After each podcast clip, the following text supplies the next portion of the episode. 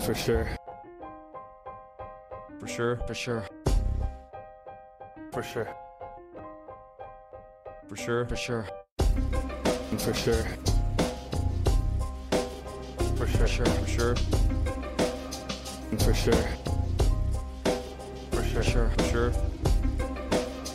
For sure. For sure. For sure. For sure.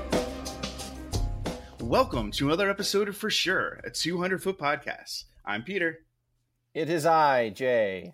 All right, Jay. So we have a we have a really exciting uh, episode today. It's it's a, a bit of a different format. Um, we have two uh, we have two guests today instead of just the typical one. Um, we have uh, Megan Hall and Hannah Burry, who are the uh, creators and co-hosts of the Balls and Sticks podcast, uh, which is a really great podcast that you can listen to. It's at ballsandsticks.com. Um, with with an N, I'm sorry, uh, Balls in Six Pod. That's on It's very, Twitter. it's very, it's very important. Exactly. Those Yes. listening, you Yes. do not just leave the N out. Exactly. This is not. No, balls and sticks is some guy who tweets about golf once a year. Oh, okay. So. Actually, I was going to that, that sentence ended a lot differently than I thought it was going to. Um, okay, so uh, so first, actually, the, the first person you heard was Megan, right? Uh, we'll do this at the end too, but you can find her at Megan M Hall. So, Megan, how are you today? I am great. Thank you so much for having us. Oh, you're welcome. I've I've definitely been looking forward to this since we met at uh, the uh, the bane of James Jay's existence, the, the Rochester conference, where um, every time I talk about it, I can kind of feel his eyes burning into me from from thousands from hundreds of miles away. Um, but anyway, yeah, we could talk about that a little bit. But first, uh, let's also introduce Hannah Burry. Uh, so Hannah is at HBURRY ninety two on Twitter. Uh, Hannah, how are you today? Well, I'm just still bitter I didn't go to RITSAC, so thanks for bringing it up. Well, there you go. So, Wait, so, wait. yep, Uh, someone else hasn't gone. I know. This is amazing. oh man. To, to, to quote the Detective Pikachu trailer, I've been so lonely. So clearly, we've already established the factions for this okay, podcast. all right, Exactly. cool. All right, the, the lines have been drawn, Peter. exactly. So, um, because because we have two guests, uh, we figured that it would be a a better idea instead of doing our traditional. Um, Jay and I ramble for a while, then we have a guest, then we ramble a little bit more. Uh, we a format. We figured that it would make sense to just basically do the whole podcast with our guests, and plus they have a podcast where they talk about the NHL, so it's a it's a perfect fit. Um, so we're gonna do like a bit of a like the interview type part in the beginning so our listeners can get a you know get an idea of uh, you know the background of these two ladies and their podcast. But um, after that we're going to talk about the uh, you know latest news in the nhl um, so uh, let's see. So megan like i said uh, i met you at the rochester conference and you know on your podcast you you definitely do a lot with uh, analytics. Um, so how do you how do you feel about trying to use things like that, like advanced stats, um, but then trying to make it to appeal to as large an audience as possible? Because that's always a, that's always an issue. So how do you how do you try to balance that? That's a great question. On our podcast, at least, we kind of try to hit it from both angles, like more of, you know, your traditional angle, just the two of us talking about hockey. And we also try to do analytics. We tend to have a we have a segment that's changed names a couple times. I think right now it's currently called numbers and stuff, Mm. where we talk, you know, about some interesting stat or something. And we try to have somewhat of like a teaching thing. Like I think a couple weeks ago we talked about expected goals, kind of how that has developed as a concept and how people use it when they're, you know, evaluating teams and players. But we just try to do both. Really, um, we're definitely analytically minded, but that's not. I wouldn't. I wouldn't even call us like an analytically based podcast. Mm. Even we don't go quite that far, but we do have a lot of fun because it's just growing in the game of hockey. I mean, you still have people who use plus minus all the time, sure, but I think it's growing at least, and so we're just trying to represent that as we talk about hockey. That's good. I don't. I, I was. I was trying to figure out when when you were saying how. See, this is what's weird because I feel like every time someone brings up analytics, it's like for some reason the hockey men in the room, like their ears, like go go their ears go up like a dog when they hear like the dog whistle or uh, or Jesse's falling down a well, right? Where they're like, "Oh, somebody's talking about analytics. I have to, I have to defend the gut. You know, my gut, my hockey gut." So uh, I'm really glad that you guys are at the forefront of of fighting to at least at least introduce it too. Because don't get me wrong, yes, we are all going to raise our hands and say that analytics are important, but they are also inherently hard to digest. So I, Yeah. I think it's, I think it's very nice that we can find different avenues in which to spoon fed it to people, i.e., the the intellectuals. Here comes the spaceship. Open the pod bay doors of of introducing people to analytics. Yeah, Um, and I I think we make a really good combo because I'm I'm kind of a strange case in that I kind of came into hockey like analytics first, which is weird. Um, and Hannah was more the opposite. So like I tend to be the one on our podcast who's just more analytically focused because I that's more of my strength and my interest. But like I trust Hannah's eye test like way more than mine. So I think we make a really good combo on our podcast. We've said that if you put us together, we would make a really good scout. We would. Ooh, Peter, I, I, I, that's, you know, I was thinking because when you were like, "Hey, this is this is a new format," I was like, we really should have hyped this as more of like the crossover of like, like what a Full House and um, like Family Matters crossover. You know, like this, this is the big episode where like every everything's led to this point. So now it's now we have to figure out how to get uh, Hannah and Megan into a large enough trench coat. so it would be like And, Urkel and DJ go on a blind date? Yeah, yeah. I kind of, I kind Uh, of, who, who the- I'm kind of sad I that doesn't believe I exist did. now. Yeah, yeah. Well, we can have our separate episode about the uh, sitcom crossovers that that that could and should have been, but but didn't. TGIF So fan fiction. yeah, wow.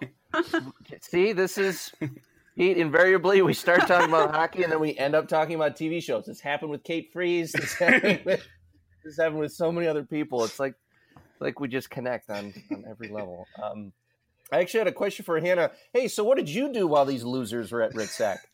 So I was stuck at work. Um, we had a big fundraiser that I worked like 12 hours for, and Meg gave me updates the whole time. And it was very rude because I was stuck working. You are not going to believe this, but I am the exact same. I was also stuck at work, and here's Peter texting me photos of him hanging out with Watkins at a bar. Uh, I assume uh, that b- b- before the place got completely turned over. So, well, I'm glad that I found a kindred spirit in this case. So, I, I guess the the actual real question I have is: Is it something that you like? And I guess this is something maybe I'm asking because I guess I'm interested too.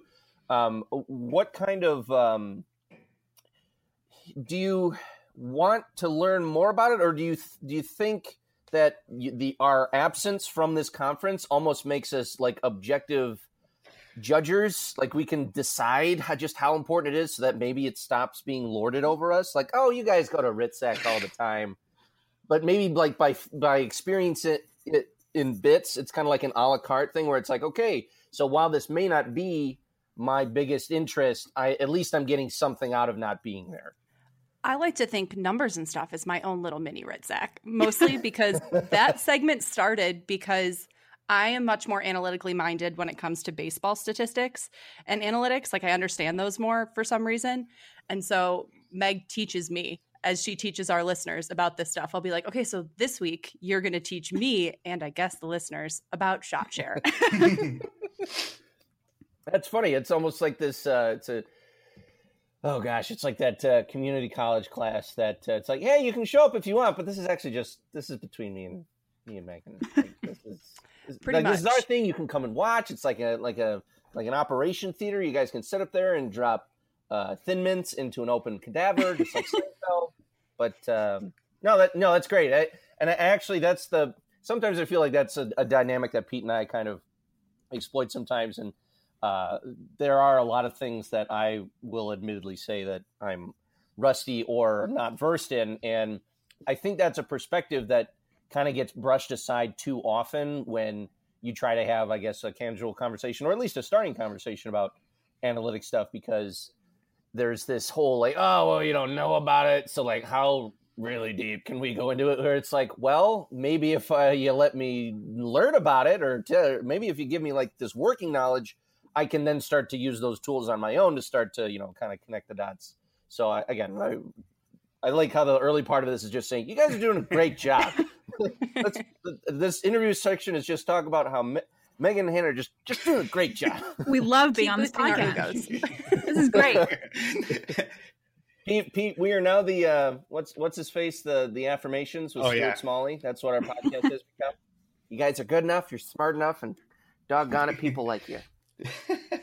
okay, so um, so this is a question for both of you because I know when when Jay and I started doing this, one of the one of the challenges is if you're going to have a podcast where you talk about the entire league and not just the teams that you follow, then that can be difficult. It can be very difficult and time consuming. Um, so, how have you found uh, the best way uh, for the two of you to, um, you know, to keep up to date on the league, so that when you sit down to record an episode, that you feel like you are prepared and ready to go? You mean you guys don't watch every game? Am I doing it wrong? Am I doing it wrong when I pick a period of each game that's on to watch? Hmm. Yeah, we do. We definitely watch a lot. And even if we're not, a lot of times we'll, not even on purpose, like we'll just split up games. Like she'll be watching one game and I'm watching another, and we're just like texting each other things that are happening. So we like stay in pretty close contact. We kind of started the podcast because we were just like texting each other incessantly. And we were like, we could just, you know, talk about this to more people. But it hasn't really slowed our texting pace down any, which is it unfortunate may have increased. probably it. increased it. Yeah. So, I mean, we just, you know, we just keep up with a lot. We read a lot. We we do watch a lot, and I think we just stay in stay in good contact and manage. And we try. We haven't been doing such a great job lately, but we try to some usually like have a theme when we're talking because, like you said, it can get overwhelming if you're like we're going to talk about the whole league.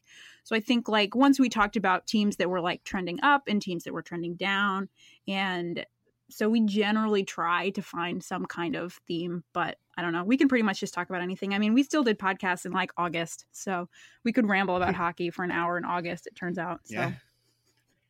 Yeah, we. Yeah, we I think our longest too. episodes were in the summer. which doesn't make sense. it's bad. No, I think if you also listen to our podcast, you'll find that we have like favorite teams that aren't our team loyalties. So we almost always talk about Vancouver just because I love Brock Boeser. And so I will always find a way to bring him into the conversation. Yeah. That's that's actually very that's actually very smart. I know I know myself. I've tried to work in some really random uh, Guy Hebert or um, uh, what what was the other? Oh, uh, just Paul Kariya. Anything. I just uh, it, you just find it, it's those those like really niche.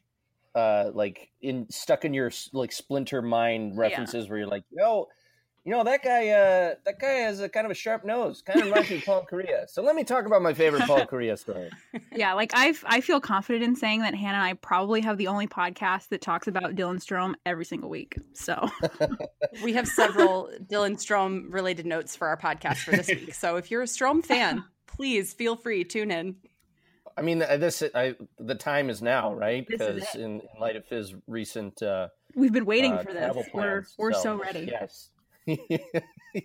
This is our time to shine. Right. I've never felt more Yeah, prepared. so, so for all you Strome heads out there, make sure to uh, make sure Yeah, to subscribe. uh, Strome, Strome domes out there. Maybe that's better. It's it's coming up here. Um, okay, so I have to ask probably the most important question.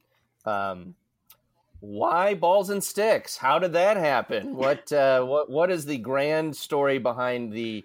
Again, Pete, our streak continues of people who get to make something, and the handle is readily available, and it doesn't have to be something with a capital X, a lowercase x, a bunch of different parentheticals, some asterisks, just to keep it from not being said. Hey, this is already taken.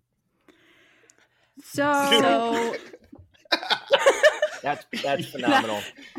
That's phenomenal. yeah, so balls and sticks is a play on balls and strikes, right? Yeah, Because we also talk about baseball half the time, but also I am a very mature adult who thought a sexual innuendo would be hilarious. It's really funny because, um, like I said, we're gonna have like I, I warned you ahead of time. I always warn people, but you, you don't have all the details. But um, I told you we are gonna play play a, a game slash quiz at the end, and oh good. and um, originally I was going to do I was going to use the the potential double entendre for balls and sticks and have either players names who sound dirty or names I made up but I realized that like it was really hard to do players that you would never have heard of and if I was going to make them up, I wasn't really sure where the line was.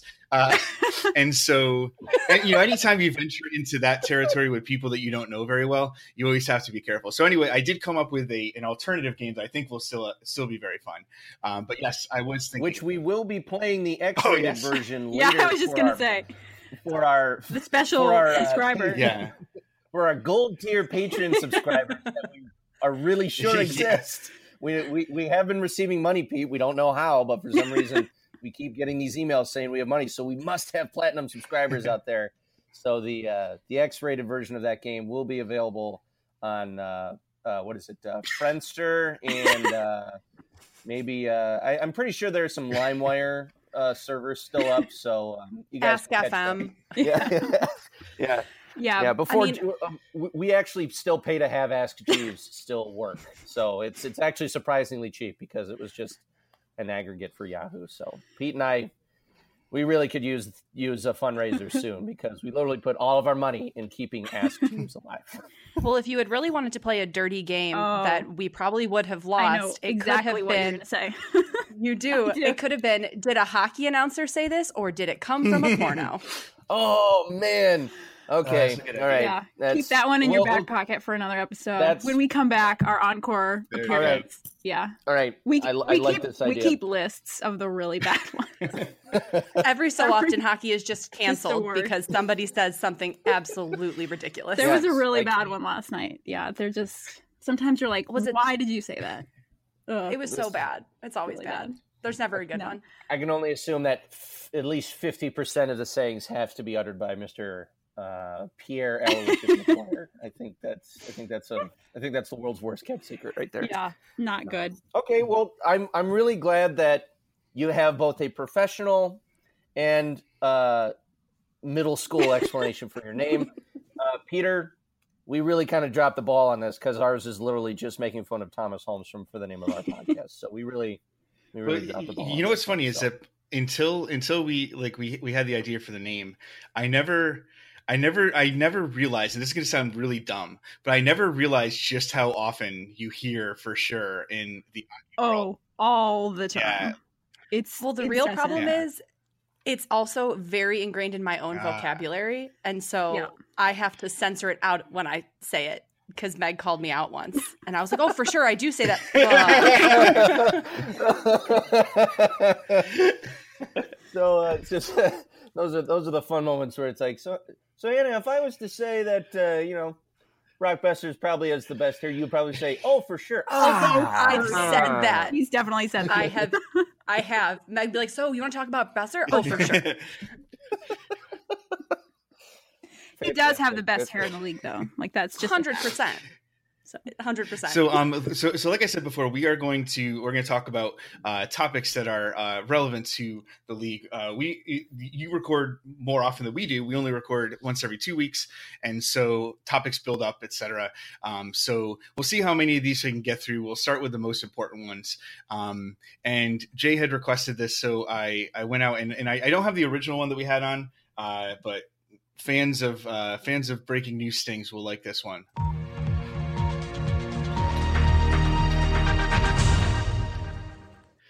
All right, so that sound can only mean one thing that we have breaking news. Now, if this were yesterday, it would be breaking news, but we're going to go with it.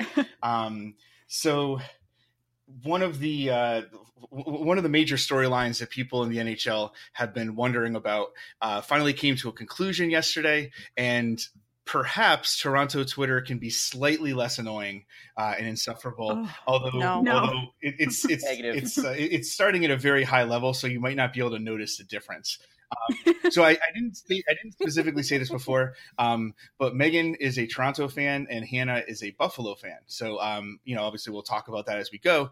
Um, so Megan, obviously, you've been following this. Uh, we actually interacted sl- uh, for a second on Twitter yesterday about I. I I, I was very happy because I wasn't sure how you would be feeling if uh, Nylander decided to sit out the entire season, but at the at the No, it was at about 4:45 yesterday when there was still no news. I was like, I can't believe I have to go on a podcast tomorrow morning.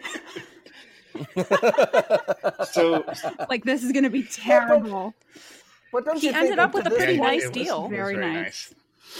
very nice. Don't you think at this point though, this is like now the most perfect podcast you could have gone on, right? Like it, like had the worst happened, like just this is where people would have been like, so uh, we we had a plan for the podcast, but uh, this is now a a live uh, old school puck daddy eulogy for for the Toronto Maple Leafs. Megan, yeah, take it 'cause away. Megan's crying in a corner, Yeah. but Meg now follows the KHL very closely because that's where Willie's playing. Right. it would just be a KHL preview podcast. Yeah. So No, it was very that was very relief. I've had uh, all possible combinations of his name muted on Twitter for months, so I was very happy to finally get rid of those. So yeah, hopefully Twitter will be slightly better. Hmm. But and and do you think very happy that it's over. do you think it's true that Will Smith was just a little ahead of his time and now Toronto has entered the millennium? Probably. I still, Pete. You, that reminds me. I still have to make my Millennium Falcon T-shirt. That, Oh man. I'm surprised it's not been Oh yeah. all over the universe. That which means now the clock, first of all, has started now because now that I've said it, and Hannah and Megan are already working on their versions. Already done. Already done. I, I, I think it is a little a little irritating that I'll never get to see Steve Simmons' col- column if Nylander had not signed. oh Oh God, man, that's that's a that's an alternate. Mark Hunter would have portal. done it. That's what it would have said. Exactly. oh Oh man. Um, yeah. So as so as a fellow Nylander watch uh, junkie, I was I was really quite surprised at uh, the uh, the amount of because I saw somebody said like he, he was on he was on waivers. And oh yeah, there, was like an old he tweet. wasn't, and then there was yeah yeah. Then there was the, the then Pete Blackburn retweeted uh, like a I guess Catherine Tappan tweeted something that like yep he's signing, but then she quickly deleted it. So you know in ter- in terms of like the experience right for you like how would you rate this?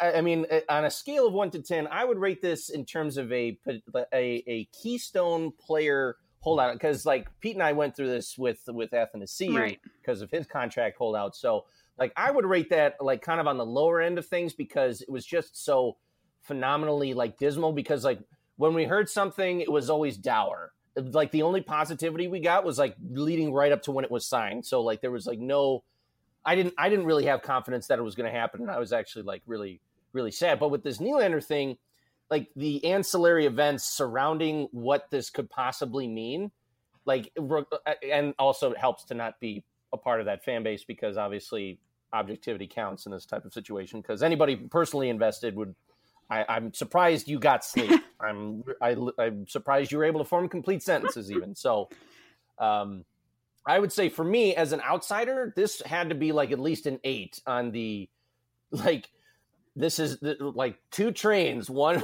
one from toronto one from willieville are heading towards right? each Who's other gonna veer off? yeah.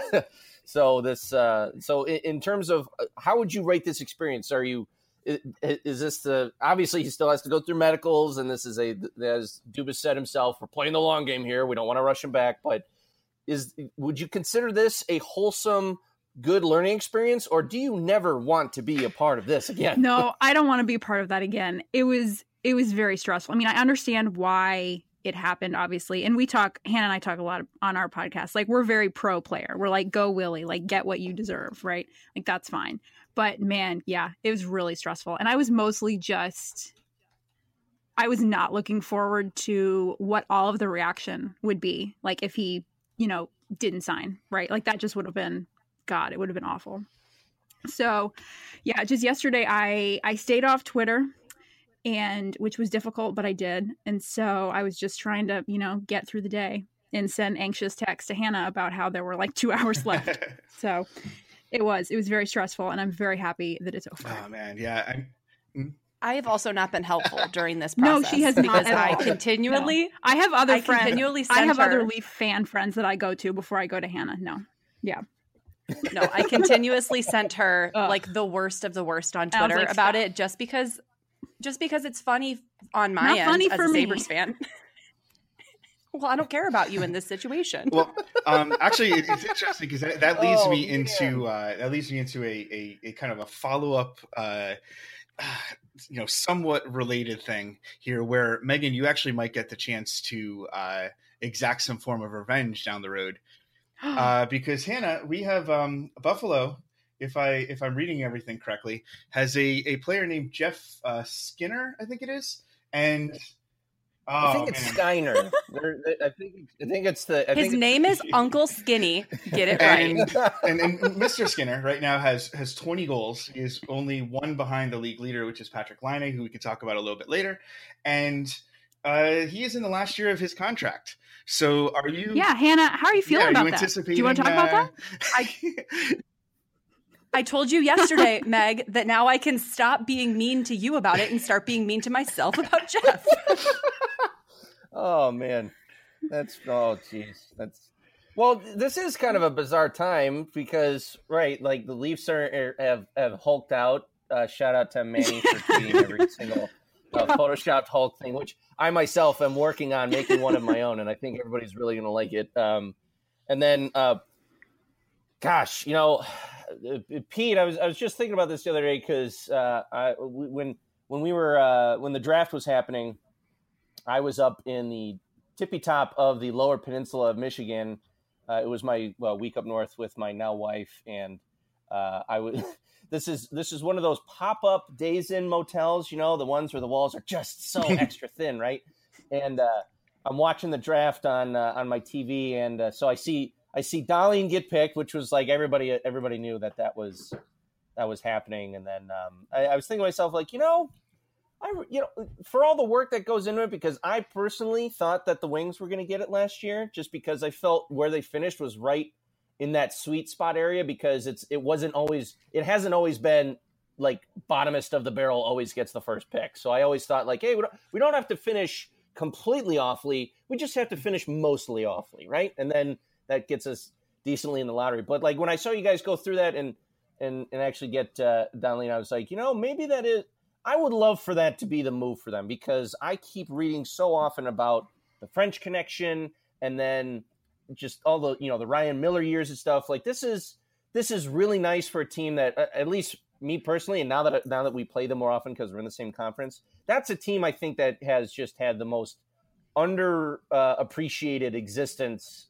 And I really hope that the Skinner Dahlin magic plus. Uh, um, just the just the whole buzz about how really this could be that one draft year that you get to look back on, you know, 30 years from now and be like, yep, that was it. That was the that was the turning point. We we we just we just got that guy and then we mm-hmm. just got Steph Skinner. So it really helped too. so I, I just in, in terms of where you're at mentally, I know the Skinner thing is kind of looming over your head. How do you comparatively to the not good years like what is like are you buying into it fully or are you still with trepidation trying to figure out where exactly to put this team So my Sabres fandom has literally always been a trash fire. I didn't have an NHL team until 2011. And then I moved to Buffalo and I adopted them right after they were good because I can't love anything unless it's garbage. And so I lived We're getting through deep on this podcast. I I was lived gonna through say like that's that's I lived of your through memoir. so Yes. much. Write that down. now we have time. I lived through I lived through so much bull with that team. Like I went to I want to say like 15 games the year of the McDavid Eichel Tankathon and I mean I hate Connor McDavid viscerally because he should be my player. We should have gotten the number 1 pick that year. I'm not bitter. I'm not bitter. not at all But- No, I love Jack She's Eichel. act- He's fine. Hannah's, act- But- Hannah's actually made a lot of progress in her Connor McDavid um, timeline, but we don't have to go into that. I know she still feels a little sensitive about it. So if I could mm-hmm. kick him, I would, but I won't. But no, it's so for the first time ever as a Sabres fan, I actually have like something to look forward to, but I keep waiting for the other shoe to drop. Like I'm excited. We had a 10 game win streak, but who's who's going to break their leg now? Or like is Yeah. Dahlin actually good or am I just convincing myself he's good because I've lived through so much garbage? yeah And I like to think he's actually good because I got the news that we won the lottery in Disney World, and I like to think that that was like the hockey She gods cried. being like, "You deserve she everything cried. good in life, way. Hannah." She cried. So I did. I cried, real tears, real tears, and then I cried again, on draft yeah. day. So, so I'm not a crier, only about sports, and so this has been a really emotional roller coaster for me. I can only imagine a cast member looking at you crying. They're like, Disney, am I right? Like they have, they're just completely oblivious to the, the, to fireworks had actual- just ended, and my best friend is crying because of the fireworks, and she's like, "Are you into the Hannah's like, fireworks "No." too?" And I'm like, "The Sabres are getting Dahlin!" just like full tears. Like I wore my Sabres hat the entire day the next day, and people at Disney were like, "Congratulations!" And I was like, "Thank you, I deserve this." That honestly sounds better than going to Disney World for like a honeymoon. You know, because they make you wear the the top hat with the ears and then the then the veil with the ears, and everyone's like, "Hey, hey, way to go! You did it!" Or, Hmm. oh man, Pete. Oh, if we ever get the number one pick, we're going to Disney. We're gonna go. no, we're gonna it- film it. It only works if you're in Disney when you find out that you get the pick, though. That's Okay, the only right. time You the just magic to, happens. that's just lucky Right. now. You just have to go to Disney. Okay. So just- All right. Yeah, just go to Disney and it'll happen again. Most magical place on earth. Right. Well, All right, Pete. It I'm pretty is. flexible, so I'll fold into the suitcase. So we only need to buy one one ticket for that. I think I think I'll just mail myself. You know, because like people have started to do that. They'll mail their bags to themselves. well, well, yeah. I mean, something. the um, so Disney definitely is the most magical place on earth. Um, lately, the second most magical place on earth has been the Department of Player Safety, um, because uh, we're talking about some type of magic and used uh, is, is being used in coming up with their their decisions.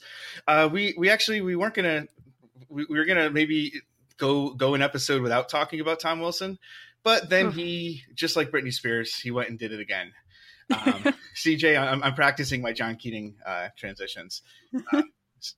for for for all Yeah. you Keating fans Yeah. out there, this is just the beginning. This is this is him being okay to start. Imagine the Keating references he's going to have six episodes from now.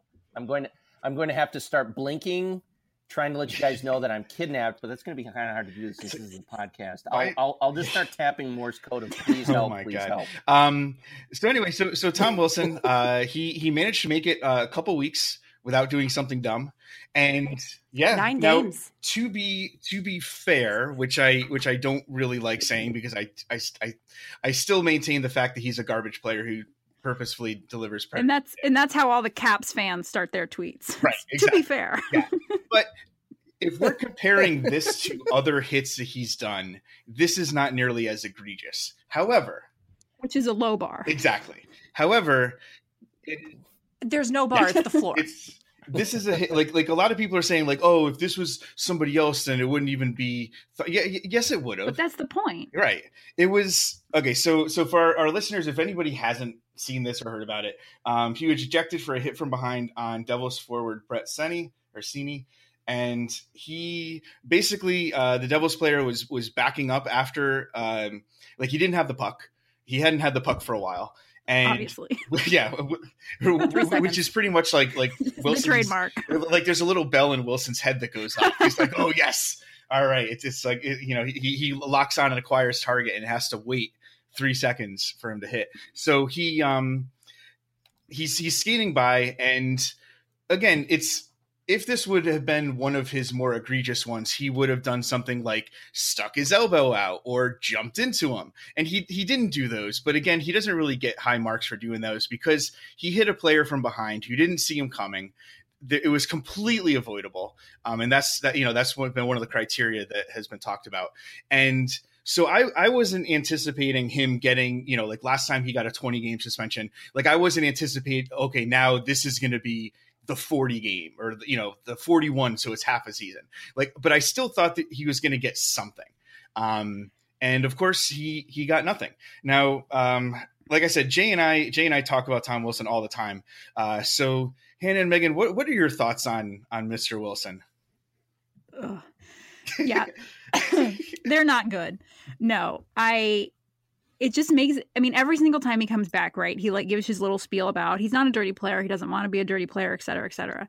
And I mean, yes, to be fair, it was not the worst hit in the world, but it was also just completely avoidable and completely unnecessary. Like he didn't have the puck, you had plenty of time to like skate around him, you didn't have to plow him down, right? Like it just wasn't so it makes every I mean, we know that all the stuff he says is just like it's just words. He doesn't mean it. But just to see it, I mean, it's been like 9 games.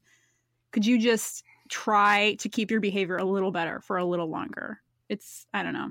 It just makes you like there's he's not going to make it much longer before he does a bad hit because it's clear that he hasn't changed his game at all. oh sure I will be very surprised if he makes it to the All Star game without being suspended for another ridiculously long period of time. Yeah. I Yeah. was. It's kind of funny because uh, Pete and I, before we, we're actually revealing a very uh, top secret uh, Oh, ritual boy. before we record these podcasts. It's where um, about ten minutes before we record, Pete and I both simultaneously turn on Facetime. We go into our respective bathrooms and we look in the mirror and we chant. We will not talk about Wilson. Just like someone's like, "All right, I'm going to go out tonight, but I'm only going to have two drinks." Or, "Hey, I'm just going to go to my uncle's uh, Thanksgiving thing, but I won't talk about Trump. I will not talk about Trump. I will not talk about." And then you know the the SpongeBob five minutes late hour, which RIP in peace to the creator SpongeBob. You've given us everything. We're not Yeah. you're not worthy. So yeah, Um, to, yeah. And then your uncle's late like, "What do you think we about are, the? Uh, uh, what do you think about that call in the uh, in the Lions game? Oh, it's very legal and very cool. I think." You're like, "God, "No, no, Very- stop! yeah, abort! very- abort!" uh, abort, All right, kill it, kill it, and then it's just uh, we've.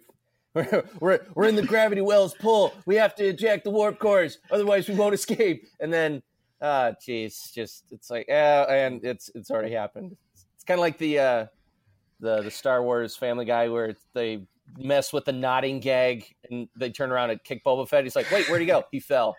What? He, he fell into the pit. You guys took too long. Boba Fett's in the pit. So here we are talking about Tom Wilson again. Um, I, again, I think uh, I think I retweeted this a bunch, Pete. I'm, I think you saw it, and I actually uh, there's a conversation between Wyshynski and uh, JJ about um, the this uh, the particular hit in question here, and um, there's a really awesome video clip that was tweeted on. I forget who who sent it out there, but kudos to them because Alex Tanguay on NHL Network uh, just just diagrammed the heck out of it, and it uh, Oh, yeah, it's a that. really great uh, analysis.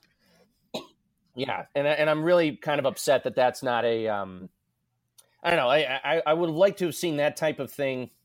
I guess that's kind of weird because I maybe maybe we can have a different a different discussion a different day about just how much the NHL themselves should self police in this regard because I think it probably would be a little. I mean, they're saying it on their network, and I'd be interested because, like, the video that was tweeted out, it was somebody had to take the video on on their phone. So, like, we're not obviously not seeing like NHL Network tweeting it out themselves or the league tweeting out that video themselves by saying, like, you know what, this is actually a composed and very clear analysis of something that is obviously a hot button issue. So we should probably do that. But they are keeping their hands tied of their own volition. They're like, oh, we, we can't do anything. It's like, guys, you are you're just holding your hands together saying they're tied. You can obviously you can obviously do something here. You can this is the same argument that everybody gets into. Like, you can love something and still criticize it, which means you can still love yourself and still criticize yourself. So this is the type of hit where once again it's like, okay, so we've seen this before. The, the it's the rerun. It's the it's the Jeopardy that you know all the answers to now. So, but are we going to continue to resign ourselves to, like you said, a, a Department of Player Safety that's going to just continually look like, um, there was gray area, and then they run for the hills. So I think that gray area was the open ice where he could have skated to avoid the hit. that's right. Looking at the world through Yeah. gray colored glasses. I Yeah. think So, so Hannah, do you have any other other thoughts on Mr. Wilson? Well, I'm just I took my baby cousin who's like 7 skating over Thanksgiving and that hit she managed for her first time skating to avoid running into somebody who was stopped. And I think if a 7-year-old on skates for the first time can avoid that with the same amount of space that a full-grown adult NHL player can probably do it. So, those are my feelings. yes. We uh yeah, we uh, don't worry, come back in 2 weeks but I'm sure we'll have something else to talk about. Uh, with Mr. Mr. Tom so so I wanted to I wanted to throw it to to Hannah and Megan with a, a, a variation on this topic. Um, last night, Jay and I were fortunate enough to witness um, the the continuing antics of uh, one Mr. Brad Marchand, and he, he- obviously a different type of annoying player or you know dirty player, or whatever you want to call it, than uh, Tom Wilson, but one of those players that's it, it seems hard for me to imagine that if he was on my team i would be okay with any of the stuff he does. Um so it, it- obviously you could choose you could choose him but other than tom wilson like who are the players in the nhl that you just cannot stand for whatever reason? Kadri. Marchand is definitely at the top of my list, especially because it's just extra annoying because he's also really good. I'm like, you don't have to do this. This does not have to be a part of your game. You have plenty of value away from that. So yeah, he Yeah. bugs me the most. Yeah, I think that's definitely what, probably my biggest problem with It- him. Yeah. Yeah. Yeah. No, that's. I feel like Marchand's everybody's, right? Because when he isn't doing stupid shit, when he's staying out of the box, he is one of the best players on the ice, maybe in the league, period. And instead, he has spent like what, like 80 minutes in the box already, and we're through 26 games. You've missed over a game, Brad. Just stop licking people, stop hitting people, stop slew footing, and play hockey. Exactly. I mean, I think that's that yeah. would if I were a Bruins fan, which I am the farthest thing from a Bruins fan. That's what would annoy me the most about him. I mean, like you said, it would be hard to get over the stuff that he does, and you you would just want to shake him and be like, Brad, you're really good. Stop yeah. doing all this other shit. Yeah, I mean, we had uh, we had Colin uh, Bestwick on on the show a while back, uh, and we talked about uh, you know obviously he's a he's a Bruins uh, you know Bruins writer, and it, it- like I thought it was really interesting because that was one of the things where you know I mean we, we kind of felt like we had to talk about uh, we had to talk about you know the the rat in the room as it were, and I like I'll definitely give him a lot of credit, and and and some of the other people I follow on Twitter who are Bruins fans, I'll give them credit too. Obviously not everybody, but the, the people that I interact with actually that I know, not just some rando. Um, a lot of a lot of the people I know, like they they are critical of Marchand. I know that, um, like I said, I, if I remember correctly, it's been a while, but I remember that, you know Colin Bestwick said like it's it's embarrassing when he Yeah. does stuff like that as a fan. Um, and, and like I said, I mean, yeah, I mean, I'm sorry, just real quick, like going back for me, um, you know, when I was growing up, uh, you know, the Islanders had some players that made me feel that way too, like like Chris Simon. I uh, the the first the first thing he did, I, I thought that it, it possibly could be defensible, um, but then afterwards he did a couple other things that were just just so far over the line. And then they had a player, Trevor Gillies, who basically knocked a player out with a hit. This is during that big Islanders Penguins brawl night. He uh, he boarded a, you know hit a player from behind, knocked him into the boards, and then started punching him on his way down the ice.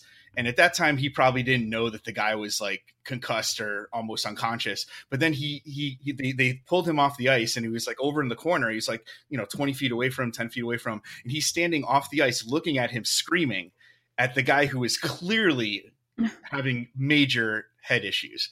And I was just like, I don't want that guy on my team. You know, I just I, I don't want that. Yeah. That's I feel like that's what a lot of Caps fans say about Tom Wilson. You know, you'd love him if if he was on your team. And I'm like, would we? I don't I don't think we would. I don't I, I personally won't. Yeah. yeah, I no, think- but I I agree with I a lot of Bruins think- fans are like that. I mean, I see a lot of that too. People who are like, "No, this this is embarrassing. Stop doing that." So, But I think we all live in a relatively safe space on Twitter where we don't follow the kind of obnoxious fans who are defending the Brad Marchands and Tom. and that's why we don't the follow them. Yeah, that's exactly it. Someone says something nice about Tom Wilson, and I unfollow right away.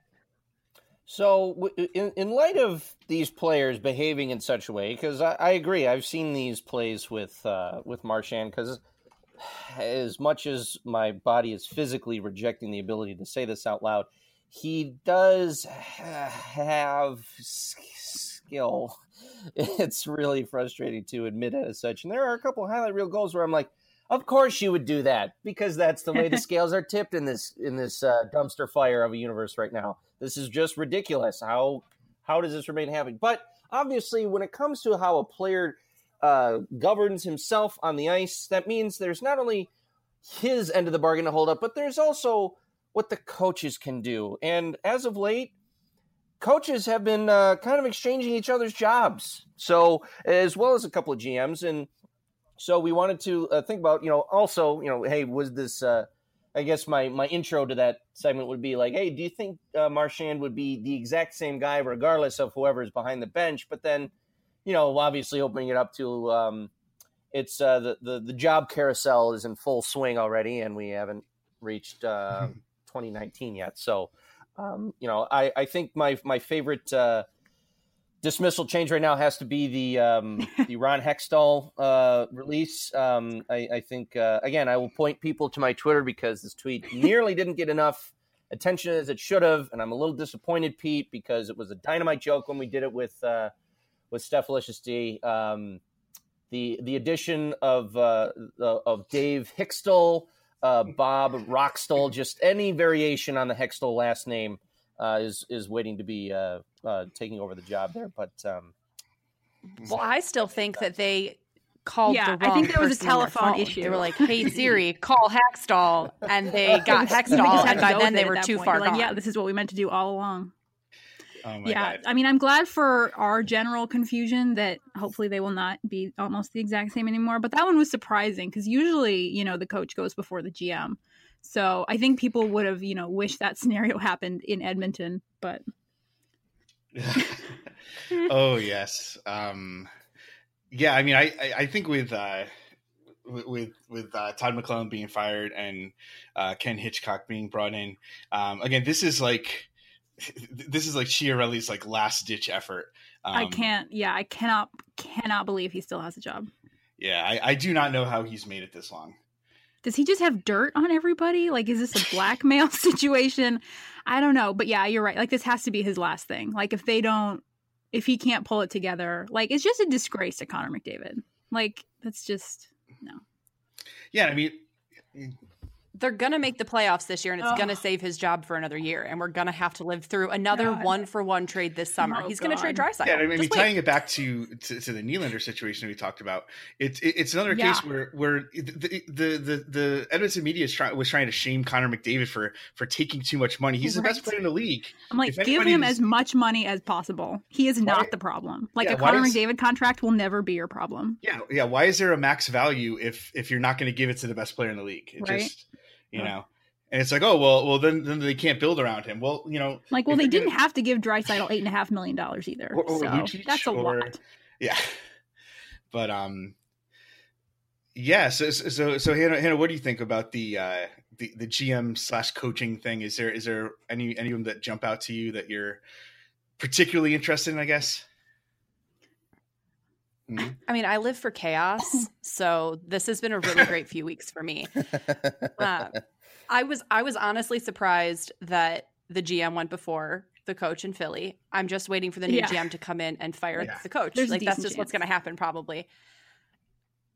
Um, I think the one that surprised me most Yes. was honestly Chicago because I really No. don't think that was a coaching problem. I'm pretty positive that's a roster problem, and that is that comes down to you gave your players who provided you a cup with good contracts, and now they're in their 30s, and that is hockey old, and so it's not the players' fault that they're aging and can no longer do the things they used to do, and it's the GM's fault for giving them those contracts, or or or is it the CBA's fault for having a hard cap that doesn't the one pay their players benefit enough? of So- Quenneville being fired was that Hannah and I were forced to start a most attractive coaches list, which did not exist before, and now exists with only one person on it. So One coach. That's fun. one coach. Well, his uh, Quenneville's release was, um I, I, I, Pete, and you can you can attest to this as well.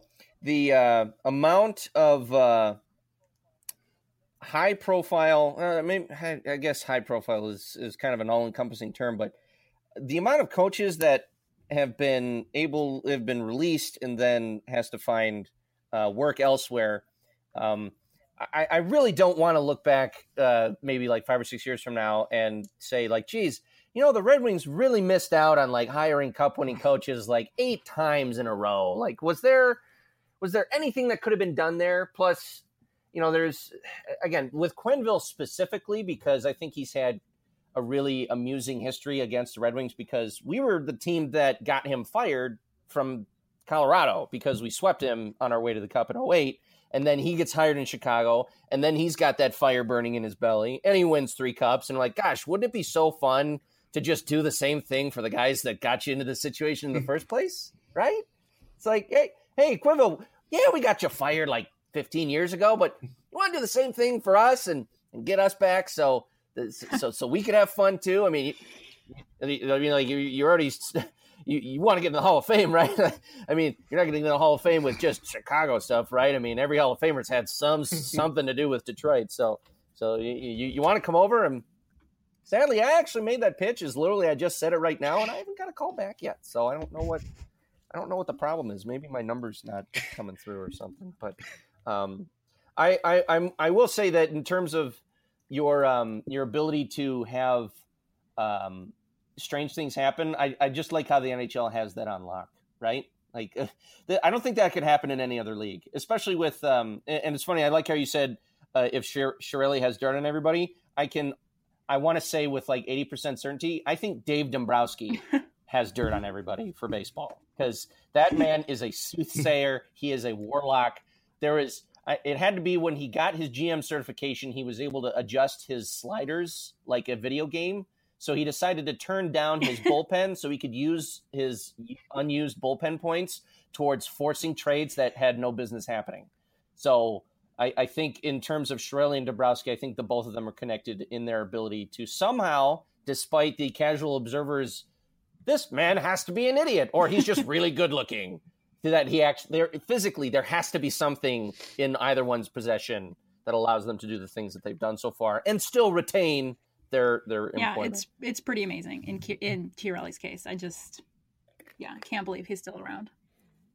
I don't know how he still has a job after the Taylor Hall trade. And they're like, we don't have any wingers for McDavid. And I'm like, you traded all of the wingers for Oh, McDavid. man. Yeah. I mean, if pretty they if they waste all of McDavid's prime, I'm going to be so pissed. Much. I told you, Meg, the Stanley Cup in 2022 is going to be Oilers versus Sabres. I told Um, you. with with McDavid on the Sabres and Skinner on the Oilers. No, no, it's going to be uh, McDavid on the Sabres and, One and Eichel on the Oilers. It's just going to be a one for one. oh, my, may, Bob McKenzie's uh, obituary needs to be like uh, uh, um, McKenzie uh, traded to the afterlife. Deal is one for one. That's, Yeah, I think the I think hockey really hockey Twitter, fancy new hockey Twitter with its own emoji would implode. yeah. I don't think we could handle another one for one. so um like i said we are gonna we're gonna close out the show with with a quiz but we have one one more topic real quick um which is uh a, a favorite son of the podcast um mr Patrik Laine uh scored five goals short short time ago um, and this is this is after starting the season in this huge slump where people are like, "Oh my God, is he is he going to be able to continue on the path he was before, or was that just a fluke?" You know, even though he scored a bunch and a lot of very, uh, you know, in ways to show that obviously he had a high level of skill, but some people panic, etc. And now he is leading the league in goals. So uh, like I said, for for Jay and I, Pat, uh, for Jay and me, Patrik Laine is is definitely one of our favorite players to watch. Who's not on our team. Uh, so I'm going to throw this out to each of you. Like, what is like like who who are your favorite players to watch? And obviously, I guess we know Dylan Strome. Uh, but who are your favorite players to watch? Like like like the most exciting players where you'll be like, I got to tune into this game just to watch this player. Brock Boeser. Ah, yes. I, sh- I should have known that one. Yeah. No. I mean, if you're talking about Vancouver, though, since I brought it up, Elias Pettersson has been so fun to watch. I think, Meg, I'm not going to speak for you, but I am. I think we both really like rookies. And so we like have been paying attention to a lot of the fun young players in the league. Like my real favorite that is not my team is Brady Tkachuk because he's big and he's mean and he's he's so fun. Yeah, I I mean, like any other hockey fan, you know, I'm a big McDavid fan more than more than Hannah is. And so I'll I will throw on an Oilers game, you know, if that's all that's on just to watch him for a little bit because he's so good and I hope he doesn't drown in Edmonton. Um, but yeah, Vancouver too. Pettersson is so fun. We do we do a rookie of the week segment on balls and sticks, so we definitely keep up with all the rookies. So I would agree with you on those. I'm trying to think who else do we watch and like. I I actually really like weirdly I love Colton Parayko on the Blues, but I don't watch the Blues that often. Well, they're so I sad know. to watch. That's probably why. Oh, I mean, getting the blues while watching will- the blues. Exactly. and eating Kraft macaroni and cheese. Oh.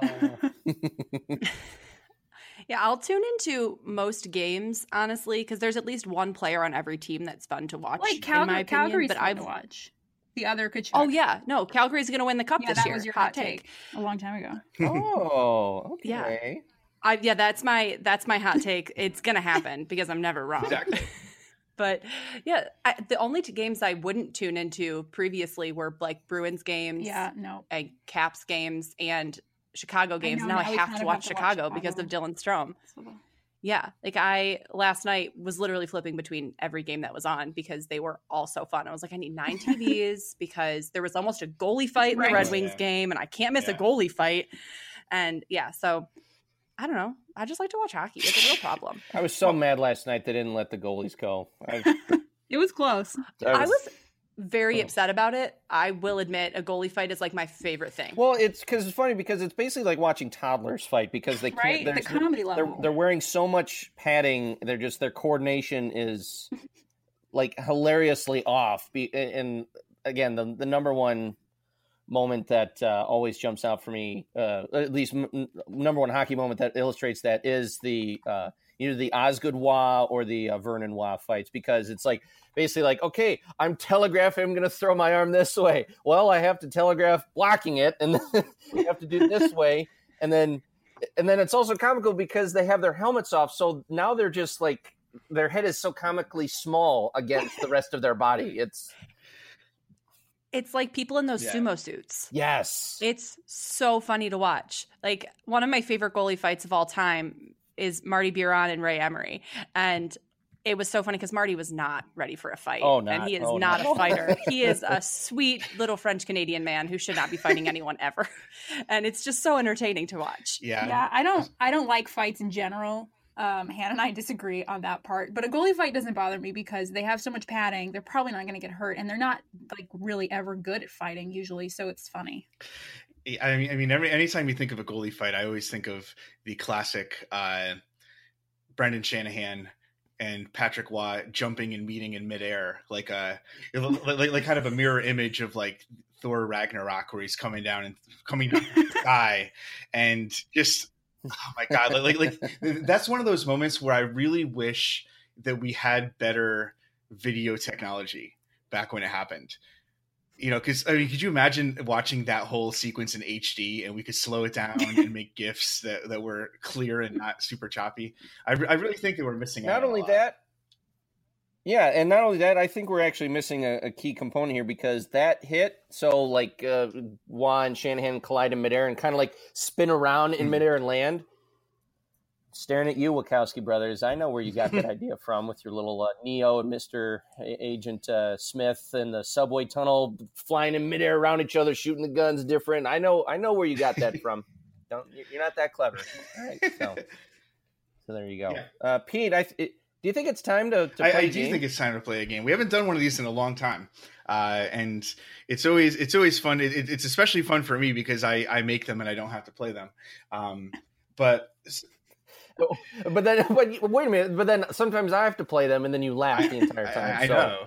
uh, I'm trying to figure out the last time this wasn't a good experience for you. I was waiting for you to pick up on that. I guess I guess I need to rethink uh, rethink how, how I do this. So, um, all right. So for this for this game, um, what we're gonna do is it's um, it's it's based on the uh, Sean McIndoe book, "The Down Goes Brown: History of the NHL," which has a a ton of really great hockey stories uh, that sound too sound too crazy to be true, but they they are true.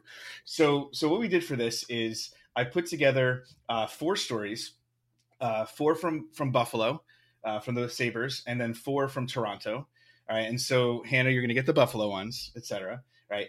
So some of these stories are real from the Sean Go uh, from the Sean McIndoe book, and some I'm so of mad because I have this book because I bought it for my father-in-law for Christmas and but have not read it. So I have it on hold at the library. It's not in yet. So, like, and Great. some this is of bullshit. I could have some cheated, but these you won't let me. are fake, as in I made them up.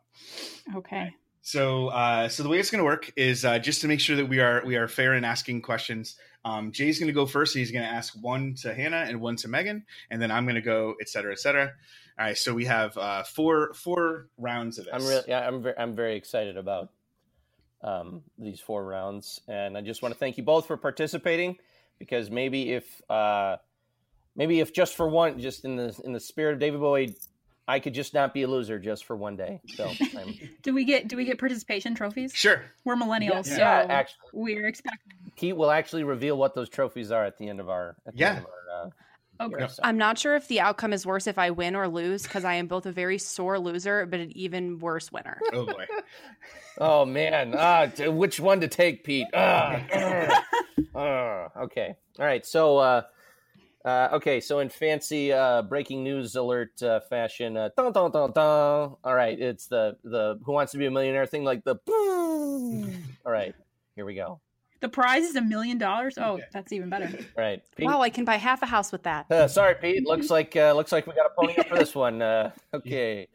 Oh boy. All right. So uh, for the first question, this is for Hannah. All right. So true or false? Real or fake? Genuine or uh, or John Scott? um, in 1974, the draft went for as many rounds as teams kept making picks. So in the 11th round, Buffalo GM Punch Imlach selected center Taro Sugimoto. The only issue was that Taro Sugimoto did not exist, and that Imlach was basically punking his fellow GMs long before Ashton Kutcher was doing it to uh, other celebrities. So, so in in if we're really playing, you know, Who Wants to Be a Millionaire, do we get like a phone a friend option? I mean, And you- can my friend be Meg? I th- Pete, I think. Uh, wait, let me just check the bylaws here. The uh, inch thick uh, rule book that we came up with. I- I'll allow it. What do you, What do you think, Pete? Yeah, sure. I, I think I, I think we can give them each one one phone a friend option. Just one phone a friend option. All right, you you you the the gifts have been allotted. Use them as you wish. I don't need to phone a friend because that is a 100% true story. Yep, that's true. All right, dramatic music starts playing. Camera cuts back and forth, making you look nervous, and then I say out loud, "Yes, it is true. There was actually a uh, fake player named Taro Sugimoto, which." I actually hadn't gotten to that book, that part of the book yet, which means uh, guess who's creating a new Be a Pro player in NHL 19 after this is done? it's gonna be me. All right, congratulations. that's a great story. Uh, congra- So yeah. are we keeping score? Like, is there a big one on the scoreboard for me now? Yes. Okay. Right now, next to Hannah's name, there is a uh, a uh, skyscraper-sized uh, number one. So, I am number one. Thank you. all right, Peter. No, Jay, you, you got one for one. For Oh, Meg. oh, wait. What? Oh, I oh I see. Rewrote read one for both. Okay, all right. I see what's happening here. I read the rules. I know my own game. Okay, all right. So, let's see here. Um, okay, uh, for Megan. Um, okay, so uh, all right. In 1988, it was clear that Gretzky was going to be traded from the Edmonton Oilers. Although he ended up being traded to LA, he almost became a Maple Leaf. Toronto offered then leading scorer 21 year old Ed Olczyk, plus 21 year old Al Iafrate, as well as 20 year old Wendel Clark. The Oilers ended up taking a far worse return for a top player, a tradition that continues to this day. I think that is false. Okay. You don't you sure you don't want to phone a friend on this one? You're you're you're good? Hannah, do you know the answer? I mean, I don't know the answer, but if I did, I would probably not tell you because, like I said, I want to win. I know, and I thought of that, and I was all ready to help you on that first one, but never mind. Ooh. Okay. Okay, I'm going to stick I stick love with you, false. but not in contests. Why not? Okay, so you're sticking with false. Dramatic music, slow zoom in on your face. It was a wise decision not to use your friend because it is indeed fake. That is something Yes. that uh, Pete came up with. So there you go. Congratulations. So the score is now tied 1 1. That, uh, that will in no way ignite any more of a competitive fire between you two, I'm sure. All right, Hannah. Here we go. I'm ready. Buffalo and Vancouver were both coming into the league in the expansion draft of 1970. The best player in the draft was Gilbert Perreault. In order to assign the first overall pick, the NHL spun a large wheel to make the selection. Is that true or false? Oh my gosh. Hmm. Hmm. Meg, do you know? Well, I wouldn't tell you. That's not true. You'd tell me. You're the would kind one you. in this Oh, group. I'm too nice. I She's don't too know, though. nice. Um, that feels too weird to be true, which means it's probably true. That is correct. It is real. That did happen. Yes. Um, in, I was going to say, like, that sounds weird enough for the NHL to be true. yeah, in, in, in a really in a really fun uh, like like there, there's more to the story. Like that was the basics. Um, they they had a wheel and it had an odd number of numbers, so they obviously could not divide it up into two sections. So they did. Um, uh, one of the teams had the first the first half, you know, and then there was a middle number, and then the other team had the second half. And if it went to the middle number, then they were going to do it again.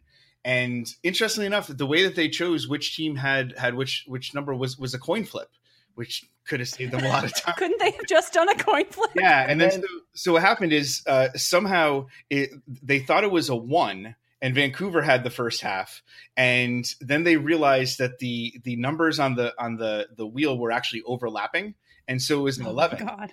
And so Vancouver for for a, a brief moment of time thought that they had won, and they didn't.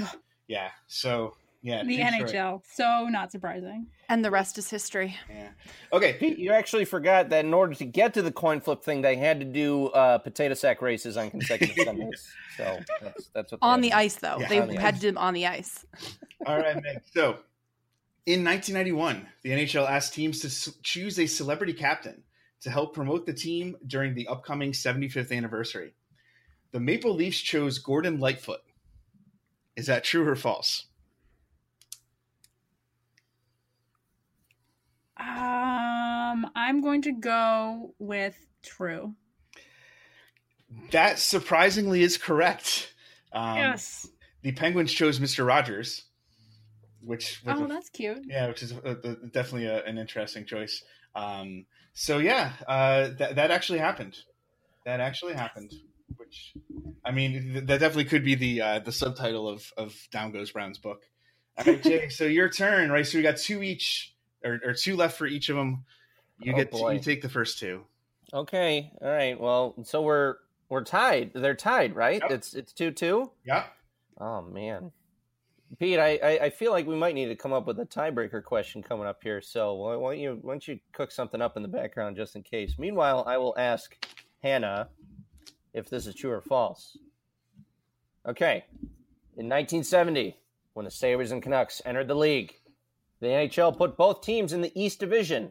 Yes, it was called a division at the time, and yes, Vancouver is on the West Coast. Um, what?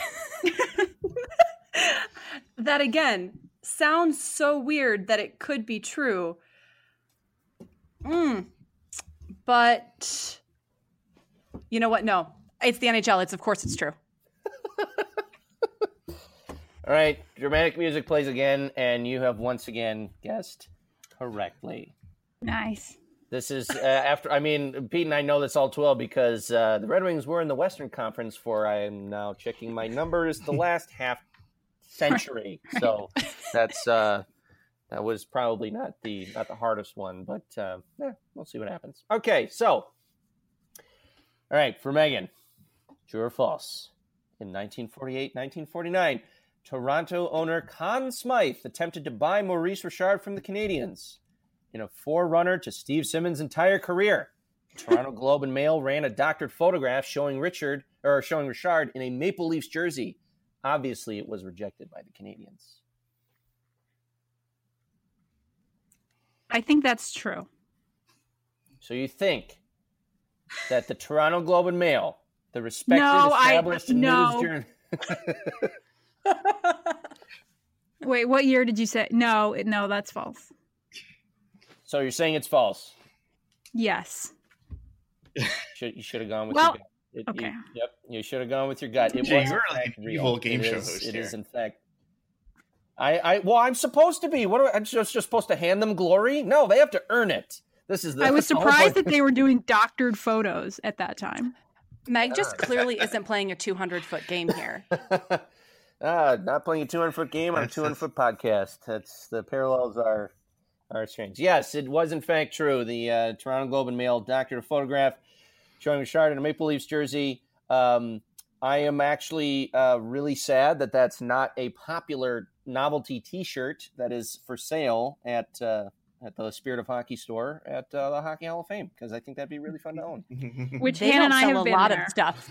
and she's still bitter. Well, They don't sell a lot of things. They don't have Eichel stuff at that store. They had one Sabres shirt in the entire store. yeah, yeah, they don't uh, they don't really like Red Wing stuff there either. They had some really nice. Uh, they pretty much had stuff for everybody else, but in terms of re- I think regional um, regional rivals and uh, just teams that Toronto fans just have uh, ceremoniously decided don't deserve anything but scorn. Um, they uh, they just don't have them, and I'm I, I I'm forever confused by that place. It is, But Hannah, it is but Hannah got her Taylor Hall shirt there, so I sure did. I think that shirt might be cursed though because he's not having as good a season as he did last year. Mm. Taylor, Taylor Hall Devils or Taylor Hall Oilers. I would never Devils. put Oilers gear on my body. All right, so my body is pure. No okay, we oil. one, one remaining, one remaining. So Hannah is leading three to two right now. Here we go. All right. In 1983, Buffalo traveled to Hartford during a terrible snowstorm. It was so bad that a referee and a linesman were unable to make it to the arena. NHL Rule 31.11 states that as their last resort, one player from each team will be called upon to officiate. And that's what happened. So I know that this did happen once in a game. I don't know if it was a Buffalo game though. Ugh. Oh gosh. I'm going to get this wrong because I'm going to overthink it. Um careful. I know I, this is my problem. I get really competitive and then I get really nervous, and so I'm gonna lose because oh, okay. So I know I know for a fact this happened, and it happened in the 80s. Um, I'm gonna say it's false because I don't think it was the Sabres. That is correct for that reasoning. Oh. It was actually it was actually Yes. wow, actually that's Jersey. perfect. um, Oh. Oh wow, I feel really Yeah. good right now. Meg, guess what? You All right, lost. She's so mean. She's so mean to me. I'm such a sore winner. I'm so sorry. She's so mean to me all the time. Oh, Only sometimes. I'm looking forward to the for the blog article. It's like uh, mhm. Detroit podcast breaks up Balls and Sticks pod over childish All right. game show. they never release another podcast again. Oh god, oh god, we're a footnote in their career now, Peter. No. Balls and Sticks return to their home planet.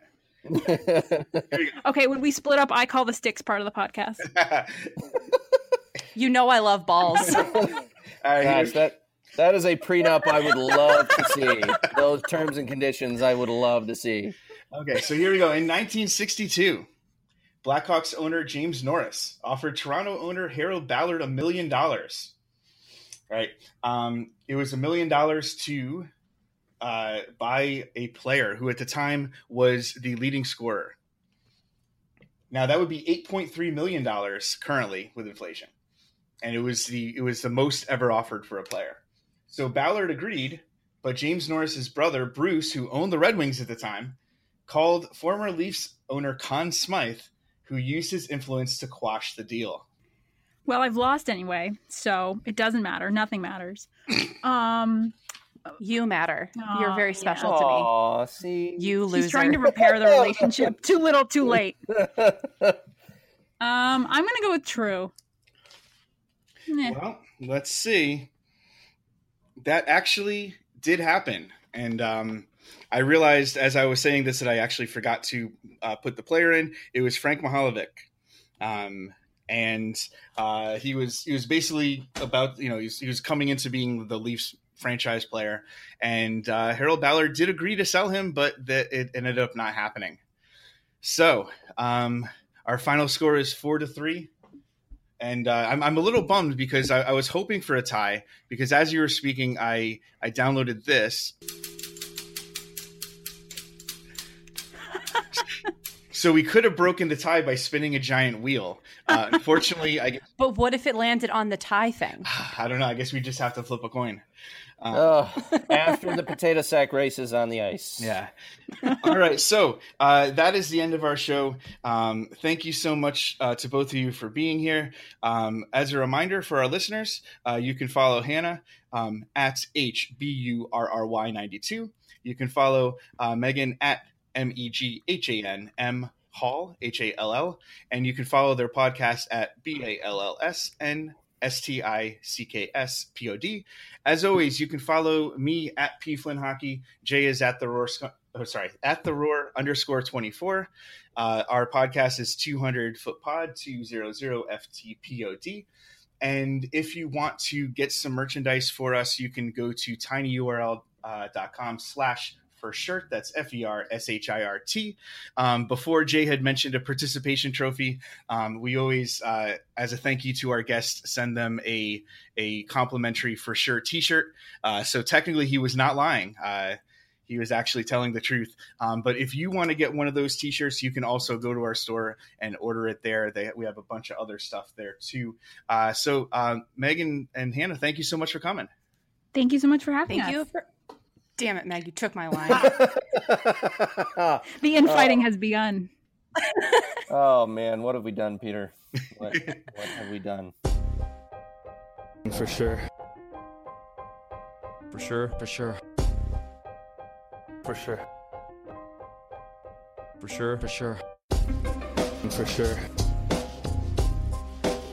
For sure. For sure. For sure. For sure. For sure. sure. For sure. For sure. For sure. For sure. For sure.